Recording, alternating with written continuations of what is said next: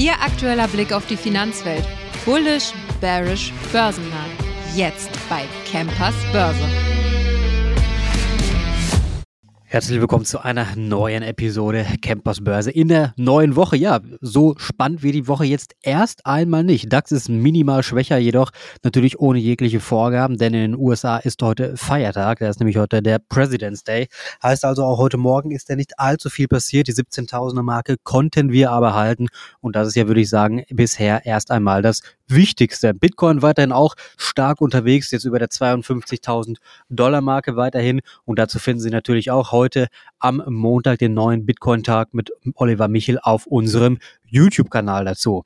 Quartalsmäßig sieht es aktuell relativ dünn aus. Heute und morgen gibt es fast nichts. Mittwoch ab Mittwoch wird es dann wieder relativ interessant. Mittwoch dann mit Fresenius und Nvidia und dann in der Woche folgen dann auch noch Mercedes-Benz Hochtief oder auch zum Beispiel BASF. Heißt also, ab Mittwoch wird es dann wieder relativ spannend und deswegen heute relativ ruhig und morgen dann wahrscheinlich auch.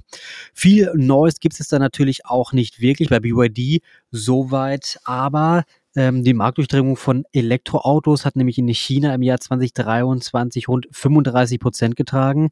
Bereits im Januar wurde die Marke von 40 Prozent genommen. BYD-Chef Wang Chufa geht sogar noch einen Schritt weiter und zwar auf einer Konferenz am 18. Februar in Shenzhen sagt er, er, dass ähm, ja, BYD 2024 noch die, oder dass bei BYD 2024 noch die Marke von 50 Prozent fallen würde.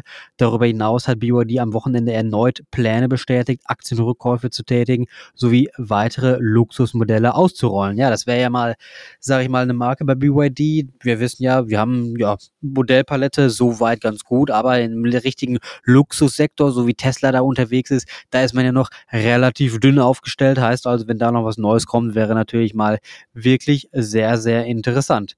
Bereits Anfang Dezember hatte der BYD-Vorsitzende nämlich schon bekannt gegeben, bis zu 28,1 Millionen Dollar für Aktienrückkäufe heranzuziehen, um das Vertrauen der Anleger natürlich wieder zu stärken und den Wert des Unternehmens zu stabilisieren.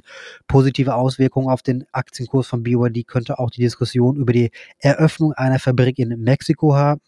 Der chinesische Autohersteller sucht nach Angaben informierter Personen nach Standorten für eine Fabrik in dem Land von der aus wiederum Autos in die USA transportiert werden können. Ja, man ist also weiterhin auf Expansionskurs, dann jetzt auch mal in Mexiko. Mal schauen, wie sich das entwickeln wird.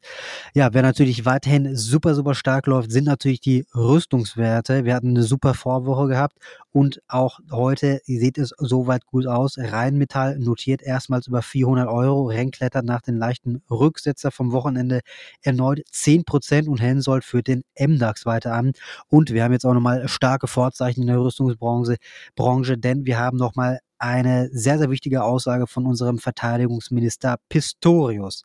Ja, der SPD Politiker hatte nämlich auf der Münchner Sicherheitskonferenz einen Bedarf an Ausgaben von bis zu 3,5 Prozent des Bruttoinlandsprodukts für Verteidigung für vielleicht notwendig gehalten. Dann jetzt nochmal kurz zu sagen, das NATO-Ziel, ja, wo Deutschland ja jahrelang hinterhergehangt hat, war zwei Prozent. Und das hat Deutschland jetzt zum ersten Mal in 2023 quasi wieder getroffen nach langer, langer Zeit. Und wenn es natürlich dreieinhalb Prozent Bruttoinlandprodukt in Anführungszeichen angemeldet werden, ist das natürlich nochmal eine ganze Menge mehr. Ja, die zwei Prozent Marke war zuletzt auch wegen Äußerungen vom US-Präsidenten Trump in den Fokus gerückt. Der hatte ja nämlich gedroht, dass NATO-Partner im Falle eines Angriffs keine Unterstützung durch die USA unter erhalten sollen. Deutschland hatte im vergangenen Jahr nach vorläufigen Zahlen lediglich dann knapp 1,6 vom Bruttoinlandsprodukt. Also wir haben dann doch die 2%-Marke nicht geklappt. Da habe ich mich jetzt gerade tatsächlich vertan. Aber wie gesagt, 1,6% ist auf jeden Fall schon mal näher an dem, was wir, wie gesagt, in den Vorjahren geleistet haben. Durch das Sondervermögen für die Bundeswehr in Höhe von 100 Milliarden Euro soll das Ziel in diesem Jahr und im kommenden Jahr aber erreicht werden. So sieht es nämlich aus, genau. Ja, und von den Aussagen von Pistorius reihen sich eine Reihe von Kurstreibern natürlich für die deutschen Rüstungsaktien ein. Rheinmetall, wie gesagt, zu einem neuen Rekordhoch. Wieder einmal, wir sind es ja gewohnt. Renk hat seit dem Börsengang von vor knapp zwei Wochen inzwischen knapp 90 Prozent zugelegt. Also Aktie hat sich fast verdoppelt seit dem IPO letztens.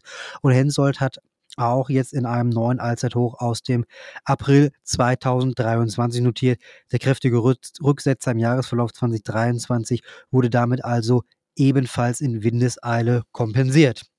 Der Aktionär ist bereits seit langem zuversichtlich für die Rüstungsaktien gestimmt. Trotz des rasanten Kursanstiegs haben die Papiere jedoch noch eine ganze Menge Luft nach oben. Ja, und wir werden auch diese Luft noch haben und auch mit Sicherheit noch brauchen, je nach Situation, wie es jetzt gerade auch in Europa mit der Verteidigung weitergeht. Und wir wissen es ja aus dem Interview auch mit dem äh, Rheinmetall-CEO Armin Pappberger, dass er natürlich auch nochmal ausdrücklich gesagt hatte, dass die, ja, die Rüstungslager bzw. die Munitionslager von Deutschland beziehungsweise aber aber auch von Europa erstmal so leer sind, dass es wirklich 10 bis 15 Jahre dauern würde, diese wieder vollständig zu füllen.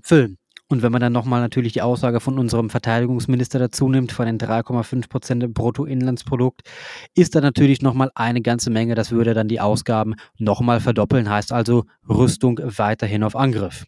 Ja, ich hoffe, es hat Ihnen gefallen. Heute gibt es kein Interview, weil es heute nicht, wie gesagt, so viel Interessantes gibt. Morgen spreche ich dann aber mit meinem Kollegen Nikola Kessler zum Thema Bitcoin. Bis dahin, machen Sie es gut.